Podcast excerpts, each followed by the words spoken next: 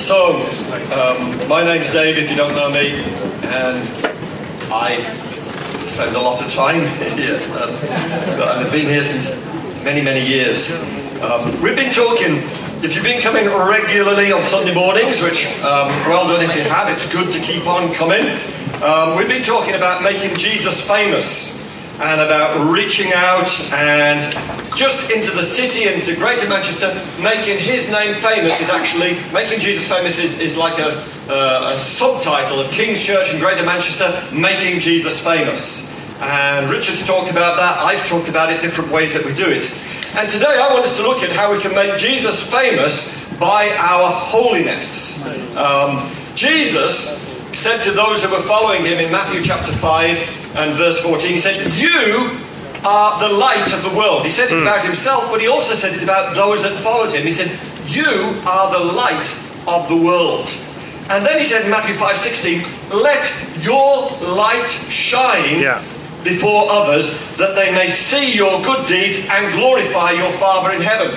So you get this, Jesus says about you, because we're followers of Jesus, and if you're not, you can become one today. Seriously. Confess with your mouth that Jesus is Lord and believe in your heart that God has raised him from the dead, you can be saved. But today I want to focus on those who are already following Jesus and say what Jesus says to you is, "You are the light of the world." Say to the person next to you, "I'm actually the light of the world." Christ the light of the world.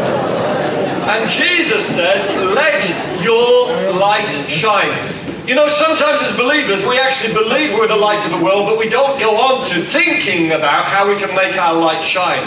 Or it seems out of reach for us. And sometimes some of the preaching and teaching that we get about healing the sick, which is so, so important, and I'm not wanting at all to negate any of that, but I'm wanting to focus on something different this morning. But sometimes we feel, oh, I can't heal the sick, I can't do greater works than Jesus, therefore, I can't let my light shine. I want us to understand, my aim in preaching this morning is that we all understand we can let our light shine. Uh, outside of this building, outside of this meeting place, in actual fact, it's really, really, really important that we do, because Jesus says, "Let your light shine, show your good deeds before others, that they may glorify your Father in heaven." When you are good and do good, the Father is glorified in heaven. Are you following this? Holiness is not about wearing a black suit and a black tie and carrying a big black heavy Bible under your arm and going and knocking on someone's door and saying, "I'm really holy, here's a leaflet how you could be holy too." No, it's not that. Holiness is about being good and doing good. And that is something that is really, really attractive. Can you all just think back for a minute of the last time you were good and did something good? Um, I, you know, I can think of times, uh, I, I'm going back with an example. Philippa and myself, um, when we took Jess, our daughter, to Manchester Airport one time when she was going to Canada, uh, we checked her in, and she was going to Canada for Bible school for a year. And we checked her in at the check-in desk, and there was a couple round about our age just alongside us, and they clearly looked a bit upset.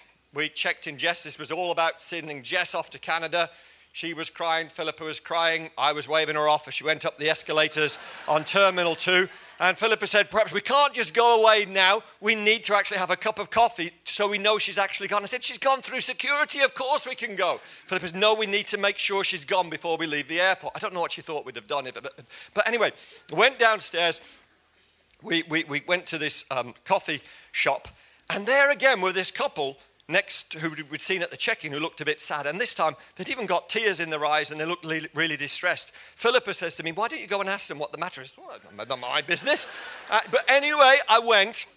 I went and said to them, "Is everything all right?" And they, they, they said to me, "Well, it's a problem. We've travelled all this morning from the northeast of England, from Sunderland, uh, uh, and we've come to Manchester Airport to catch a plane to go out to Kenya, uh, and, and we've just heard the flight has been delayed for seven hours. Part of me wanted to say, "Well, grow up, get over it. You know, these things happen. I've been stuck in an airport for seven hours and more." Uh, I, I, and then I thought, well, something came over me. And this is, it's, it's sad that I have to go so far back to find an example of being good. But, but something came over me. And, and I suddenly thought, I thought, you know what? Jess has gone double bed Here's a couple that got up really early in the morning, tired. I said, I found myself saying to them, do you know what? I said, you could come back to our house. We've got a bed. You can, we can give you some lunch, and then we'll take you back to the airport later on. You can have a real rest before you start. And they looked at me, and they were, oh, thank you so much. I thought, I never expected them to say yes. And, but it, it, they, they, they did. So Jess's sheets were still warm. The next thing, there, there we are, got all these complete strangers, never met them before. They're lying on Jess's bed, having a sleep. We're giving them breakfast. We're giving them lunch. I'm driving them back. Later on in the day, they sat in the garden. It was a sunny day. I'm driving them back later on to the airport, much later on in the day. I'm driving back to them, and they say to me, you know what? You've restored our faith in human nature. uh, and, I, well, I thought, amazing. And I, I didn't bash them with the Bible. I didn't preach at them. All I did was something good. They said, why do you do it? I said, well, I'm a Christian. I follow Jesus. And I said, it's what I expect he'd want me to do.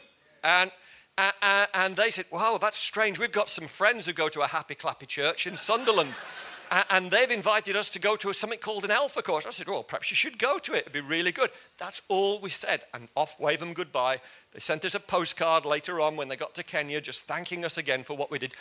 It was something attractive about not putting my, about being good and doing good. It wasn't laying hands on them. It wasn't prophesying something. It wasn't even having a word of knowledge about something. I had to ask them what the matter was. um, just hold it there about holiness is being good and doing good. I believe that day I was holy. That's, can we, can we get a good picture of holiness? It's not about I'm holy, I come every Sunday. I mean, it's good to come every Sunday, but that is not, holiness is about who you are. It's about something of the heart, about something deep down called character, something called down, deep down called integrity. It's about when nobody's watching, when, when you can't get up and tell the story like I can years later and look good. It's not about looking good, it's about being good. Um, this church community started thirty-two years ago. Zita, stand up, Zita. We always give Zita a round of applause for any excuse. Don't, any excuse. Give her a round of applause. Zita was there right at the start. Joan and Joseph also right at the start. People like Philippa Clark, as she was, joining very soon. Liz, Liz, Liz Heron, not here, but, but you know, these people were right there from the very start. thirty-two years ago. As a church community, we've been going thirty-two years.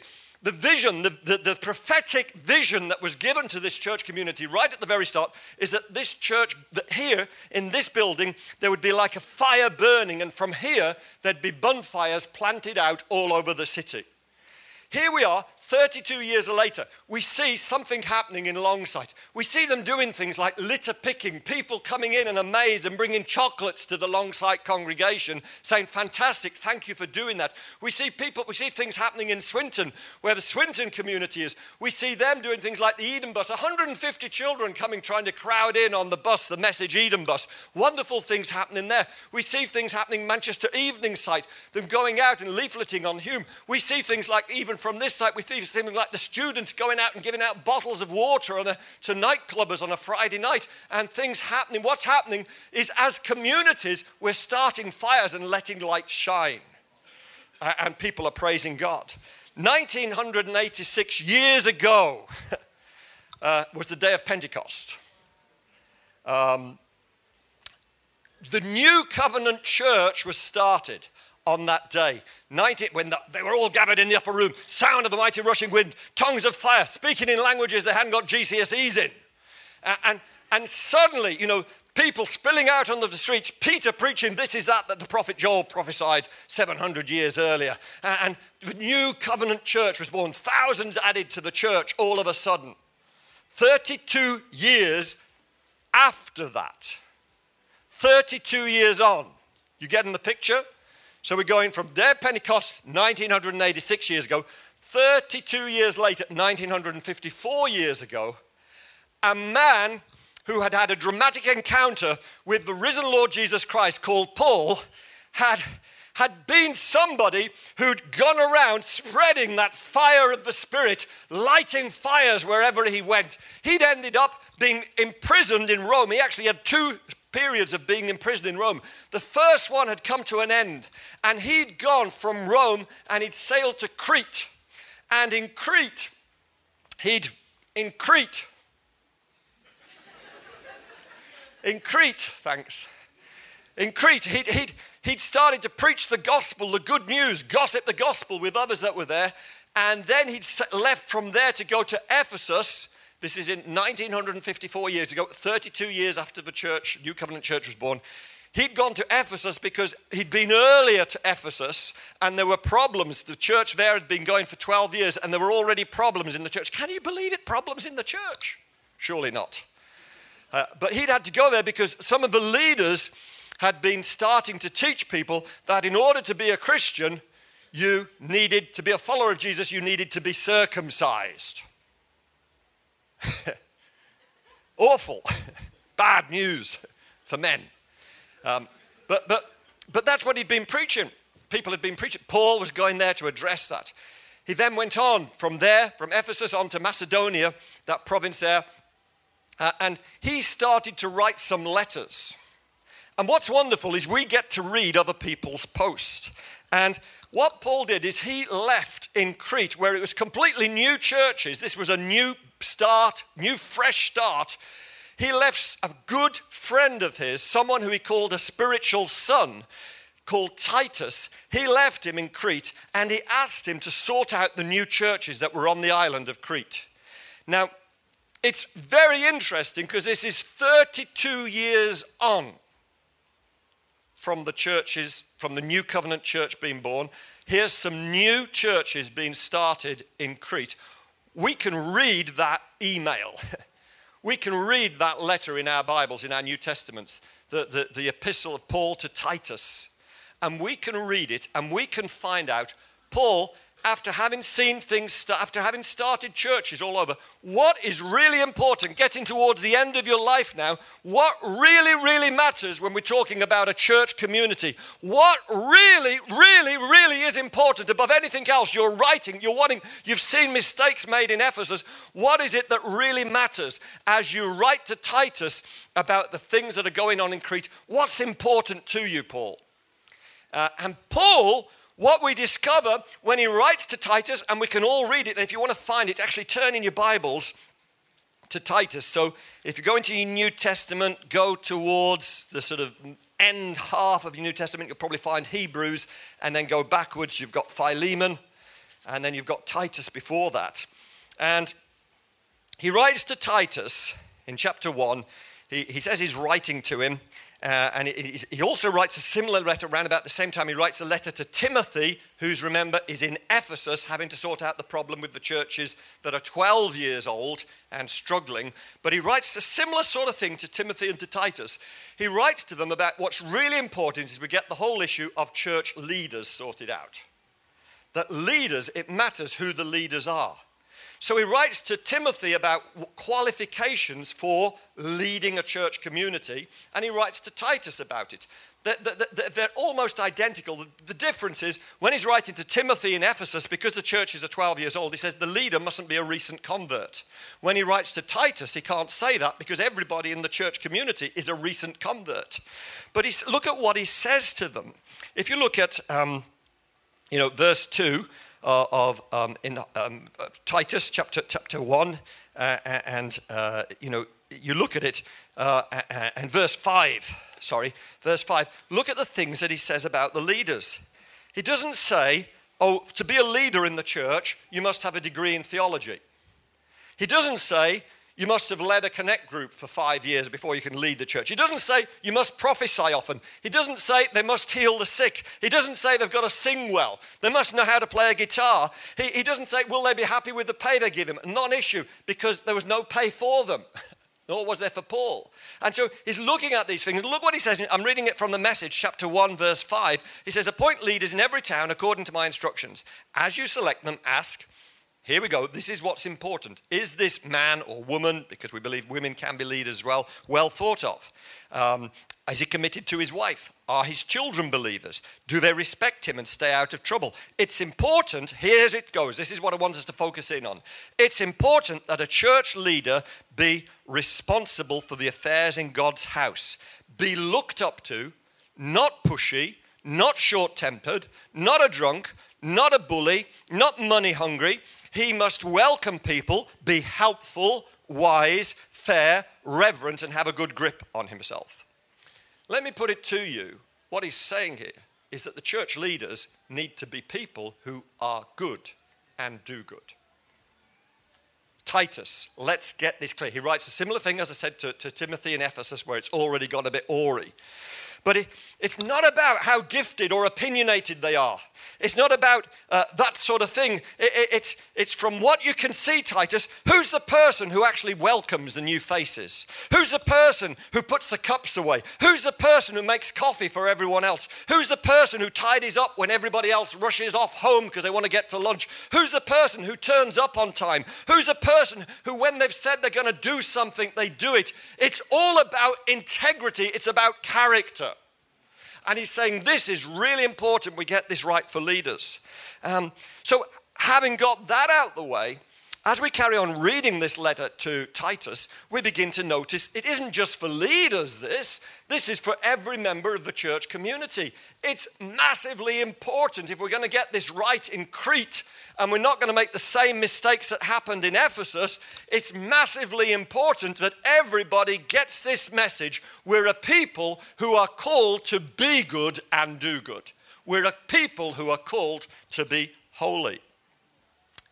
You see, Seven years earlier, he'd written to the church in Corinth, and he'd written a lot about spiritual gifts in chapter twelve and chapter fourteen of First Corinthians. But right in the middle of that, there's chapter thirteen, which is all about love, which is all about character. I want to put it to you that character in the church of Jesus Christ, character is more important than gifting. And it's certainly more important than putting on a religious show. Who you are deep down really, really matters. And if we want to be a people who make Jesus famous, we have to be people of integrity, people of holy character. There has to be holiness rooted deep down in us. You see, as we said, what was happening in Ephesus, there were leaders who were beginning to accept a teaching that said you've got to put on this outward show of actually getting circumcised if you... Outward show. Outward behavior, outward appearance. I often say it, and I'm not ashamed to say it, I love Philippa very much. Uh, you don't have to say, oh, every time. I, I'm often saying it. You, you've got used to it by now. I love her very much. I am so glad I got to know her as it happened in a, a little village in the middle of Congo where she lived next door to me as a, as a neighbor. And she could not buy, even if she wanted to, loads of makeup. She could not buy false eyelashes. Don't feel under condemnation if you've got them on this morning. But she couldn't do that. There was something very natural about her beauty, her demeanor, that attracted me to her. There was nothing external. You get that? Um, I mean, I like it when she looks good. Let's just, just say it. Um, but... but But there was nothing, I fell in love with something of a genuine, no outward appearance. You get that? Uh, so please, you know, do wear your false eyelashes if you want to. You can do that, Norman. no, no, no. Uh, no. Uh, it, it, it, it, it, it's, it's something, and, you know, it's the same sort of thing when we talk about holiness. You know, circumcision was like putting on the false eyelashes. No, actually, that doesn't make you attractive. Actually, Bible bashing somebody doesn't make the name of Jesus attractive. Actually, getting a megaphone and shouting out, you're on your way to hell, even if there's truth in it, is not making Jesus famous. Holiness is something far more genuine. And Paul, as he writes this letter um, to Titus in Crete, he, he's showing its holiness is all about being good and doing good. So just follow it. If you've got Bibles open, follow it. And please do bring your Bibles and follow it, uh, uh, or on your phone even. But look at chapter two, verse seven. He, first of all, he addresses Titus, and he tells him, he says this, show yourself in everything. Set them an example by doing what is good. Anybody following it? Just finish the sentences off. Where's Emma Etuk when you need her? By doing what is good. Yeah? Paul says, you know, as well in Luke chapter two, verse fourteen, that the good news is all about Jesus. The gospel is about Jesus, our God and Savior, chapter two, verse fourteen, who gave himself for us, dot, dot, dot, to purify for himself a people for his own possession who are zealous for doing. Thank you. Zealous for doing good. Paul says to Titus in chapter three, verse one, look, remind these new Christians who you've got responsibility for that they be ready for doing. He says it again in chapter three, verse eight, that actually, are you a Christian? Do you want to know if you're a Christian? If you're a Christian, we can tell if you're one, because doing good is evidence that you're a Christian. And he said in chapter three, verse one, that they, chapter three, verse eight, that those who have trusted in God may be careful to devote themselves to doing what is good.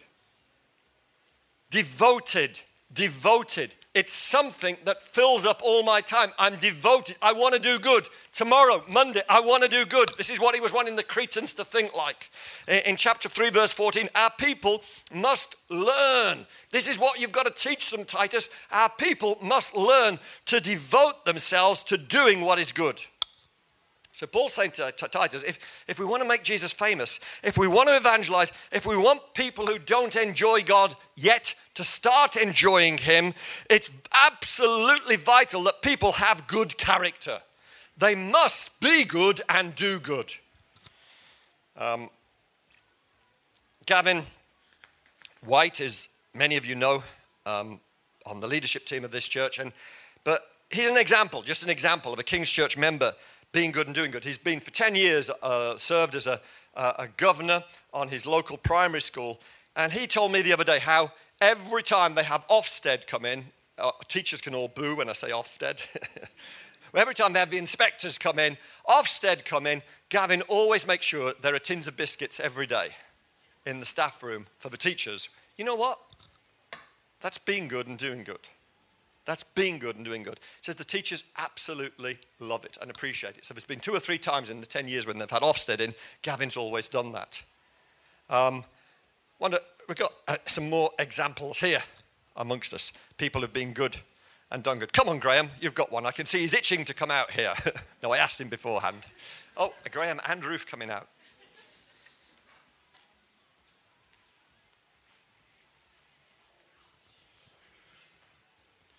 Um, so three years ago, we moved away from a situation where we had a challenging neighbour situation. Now we have very good neighbours.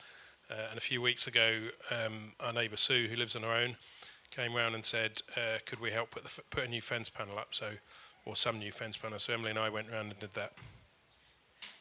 Okay, mine's a little bit more odd. The same neighbour has uh, bats nesting in her roof. They're a protected species and she hates them, and often they get in her lounge.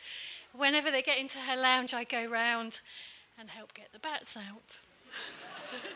Fantastic. Simple stories of people being good and doing good. Doing the good they can do because of who they are. Yeah? We'll have, hear some more stories later on. But I want to carry on. So nineteen fifty-four years ago, Paul was writing to Titus that if the believers understand that, they will stand out in contrast to the inhabitants of Crete, who Paul, in a non-P C way, said that they said about themselves. So it wasn't what Paul was saying about them. He says, they say this about themselves, that all Cretans are liars, evil beasts, and lazy gluttons. It's one of the most non-P C things you'll read in the Bible there. But, but it's what Paul said they said about themselves. He said, where you've got people living like that, he wrote to the Philippians something similar, you know, where they were living in a, in a culture that honored and, vene- and, and revered um, uh, Claudius, the emperor, and said, he is Lord. That, that, that, that, that where you stand, where you come in a contrary spirit to that culture, you can shine like stars in a dark universe because you do good and because you are good. You see, What I want us to understand is that Paul's prophetic vision for the followers of Jesus in Crete, for these new church communities, Paul getting towards the end of his life with tons of experience of being a church leader, being an apostle of Jesus Christ, that his emphasis is not so much on spiritual gifts, as important as they are, but in the letter to Titus, the emphasis is on people being good and doing good. Because you can pray and prophesy, lay hands on people, have words of knowledge till you're blue in the face. But if you aren't good and do good, it's not going to do any good. Um, you see, it's not about the outward religious stuff. It's not about getting circumcised. It's not about having big evangelistic rallies. It's not even about worshiping on the streets, says Paul. It's not even about giving out leaflets. It's about being good and doing good so you stand out. A shine, lights that shine in a dark universe. I said the last time I preached that nowhere does Paul give any command in the New Testament to evangelize, but he stresses character and doing good everywhere he writes. Um, you see, there's an expectation that when you're in a relationship with Jesus, that there's going to be a natural overflow. You don't have to tell someone to spread the good news. When you know him and you're in relationship with him, it's something that happens. He's so wonderful, so marvelous, you can't help but gossip the good news. But uh, if that is happening and you're not being good and doing good, you're not living holy, it negates it. Everybody's still listening. Good. Um, you see, what happens when we come into the church community is there's an expectation we will be taught by leaders who are able to teach. That was one of the conditions for leadership, uh, uh, and that's the only sort of ability, gifting thing. They're able to pass on what doctrine is, what the good news is all about. And when you read chapter two of, uh, of um, Titus, and you read the first, he gives instructions to different sets of people, and you look at those first ten verses, and you see words like kind, self-controlled, faithful, not arguing, not stealing, working well. And he says, teach them this, so that, in chapter two, verse ten, so that in everything they may adorn the doctrine of God our Saviour. Cretans, be good and do good, Paul says, uh, and you make Jesus famous by adorning the doctrine uh, you hear from church leaders like Titus. This word adorning in Greek, it, it, it's kosmeo, and it can be translated as embellishing. You make it look really good. You put order to it. You make it look beautiful. So you come on a Sunday morning uh, and you hear the word of God taught and you think, great, I'm taking that. Now what really matters is not the fact that I came on a Sunday morning. What's really important is I go out on Monday and I make that doctrine look good. I adorn it. I make it look beautiful. I make the teaching about God our Saviour look attractive. Um, and so It isn't, uh, uh, you know, the same word is used when it's the New Jerusalem, Revelation twenty-one, verse two, coming from heaven as a bride adorned, cosmeo, embellished for a husband. And Peter uses the word in First Peter three, verse five. He says, women can look pretty good, not when they nip off to the Trafford Centre and get the latest Gucci Gucci handbook, handbag. um, but in the way, they're good to their husbands. Philippa says she can do both, but that's... Paul, in his letter to Titus on Crete, he doesn't address Titus. This is how long the teaching should be. This is how long the worship should be. He doesn't, this is how the kids' work should be run. He doesn't talk about those things. This is how you should organize the student teams. No, he says the really important things are that it's about good character and actions coming from good character. Um, you see, how can we today, living in Greater Manchester, make the teaching of God our Saviour look good? How can we make holiness look attractive? I want us to understand something. There are one hundred sixty-eight hours in a week. I heard Neil Hudson say this. I could have worked it out myself, I suppose, but, but he said this. It, that assume forty-eight hours are spent sleeping. That leaves um, ten uh If you you know if you do ten hours a week on church activities, um, wow, that's quite a bit. But if you did that, ten hours a week on church activities, You know, imagine you had one hundred ten hours a week left then for leisure, for work and for family, non-sleeping hours when you're active, you're doing bits and pieces. Uh, now, when we talk about discipleship, when we talk about being trained to be good and do good, we often think about the ten hours a week. I need church activities. It's having a one-to-one with a church leader, a cup of coffee, and him discipling me, asking me how often I'm reading the Bible. No. Let's change our thinking about that and think that we can, because Paul writes to, to Timothy in First Timothy four, verse seven, is train yourself to be godly. That the actual working out and the practice of good doctrine, of good teaching, is something we train ourselves to do, not in the ten hours when we're in church activities, but in the one hundred ten when we're away from our church friends and family, most of us. That's when we train ourselves to be godly.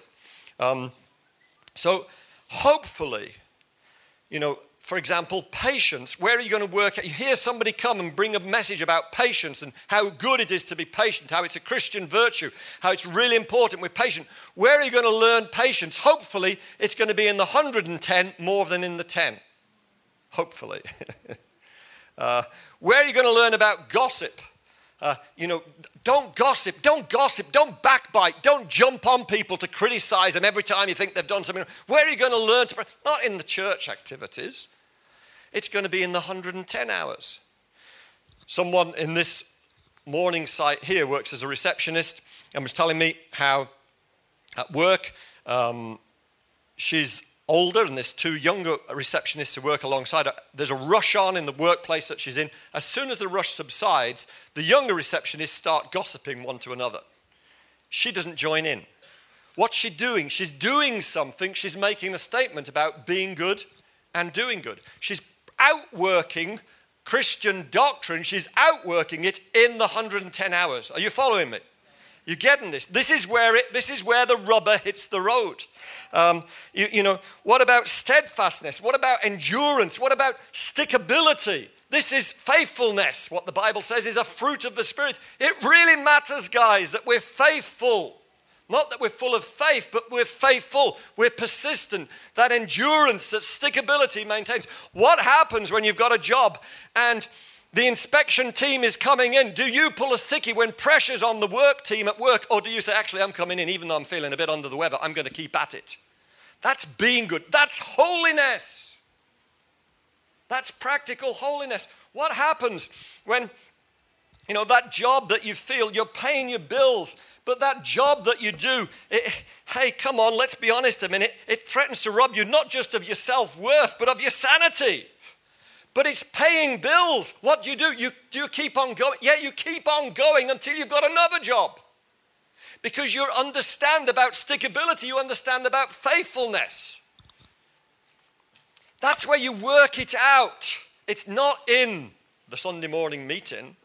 It's in the cut and thrust of the one hundred ten hours that your character is developed and you do good and you be good.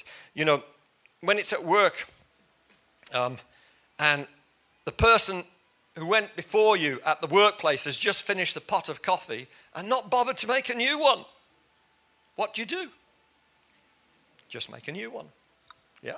What happens when you're taking the last cup out of the pot? Do you think about others and think, actually, I can... Do you understand? Some of you don't might not like this preaching, because, but it's so important. It, I'm not at all, by all means, let's have words of knowledge, do move in the supernatural, absolutely. But it's so, so important we get this. Paul wrote a whole letter to Titus that we get these things matter. It's about integrity, about your character. If we're going to make Jesus famous, we actually negate all our efforts and anything else we do if we aren't people who are, do good. And people who are good. It's true holiness. Uh, true holiness is I'm in total control. You, you know, I can decide to be good and do good tomorrow at eleven o'clock. You can say, I'm gonna, I'm gonna, tomorrow morning, I'm gonna be good and do good. I'm gonna do something. When other people start backbiting, when other people start criticizing, I'm not gonna join in. Uh, I'm gonna be good and do good. I'm going to keep on going. I'm going to apply for that job. I'm going to apply for whatever it is that God's speaking to you. I want to be good and do good. Can we just close our eyes? and just ask the Holy Spirit for this practical teaching. I was going to get some other people to give stories as well, but there's, there's stories about people who've gone and helped elderly neighbours. There's a couple in this site as well who've, who've moved into an area where people just weren't talking to them, uh, and they just started inviting them in for meals and changed the atmosphere. Just nothing supernatural, but something that's very much coming from who they are within their character, which is not mere men, uh, but, but people who are changed and transformed. So just close your eyes. I'm going to say some words that Jesus has said in a paraphrased way, and I want us to apply them this week. I want us to train ourselves to be godly. I want us to, to embellish the doctrine. How can we make this look good? You know, based on John seventeen, verse eight, I want us to, to, to, to confess this. Even as I say it, just say amen in your own heart, that the life of Christ is on display in me. That means the life of the Father is on display on me by the Spirit. He's on display in you. The life of Christ is on display. Based on Matthew five thirteen, I am salt, bringing out God flavors everywhere I go. I don't lose my saltiness. Matthew five fourteen, I'm light, bringing out God colors everywhere I go. Matthew twenty-four, that, you know, as I bless overlooked and ignored people, I bless Christ. Luke nineteen, verse five, I see every day as a day for Jesus by the Spirit to be a guest in my home. Matthew seven, twelve, I ask myself what I'd like people to do for me, then I do it for them. My life demonstrates mercy more than sacrifice. Lord, we just pray, Holy Spirit, just help us right now to focus in on ways that we are going to make you famous by the good that we do, not just in the ten hours when we're together, if it's that much, but in the one hundred ten hours, Lord, in, our, in, in the daily routines of life, Lord. We say, let holiness be something that's attractive. Let holiness be a lifestyle amongst us, we pray. Save us ever, Lord. Deliver us from any form of hypocrisy. Deliver us from any form of just outward show, we pray. Cause us to be genuine people, genuine character, integrity, we pray. In Jesus' name, amen. Just before we close, just just, just now, just think, tomorrow at eleven o'clock in the morning, just let's pick a time. What is it that you can do that will be good? Uh, uh, and, you know, something good that you can do to the people you'll be around at eleven o'clock. If you, if you think, well, I'm actually at home with just the kid, think, what can you do? Uh, you know, what can you do in your family? What can you do that would be good? Just think and say, Lord, I'm just committing myself to doing that now. Amen. Thank you.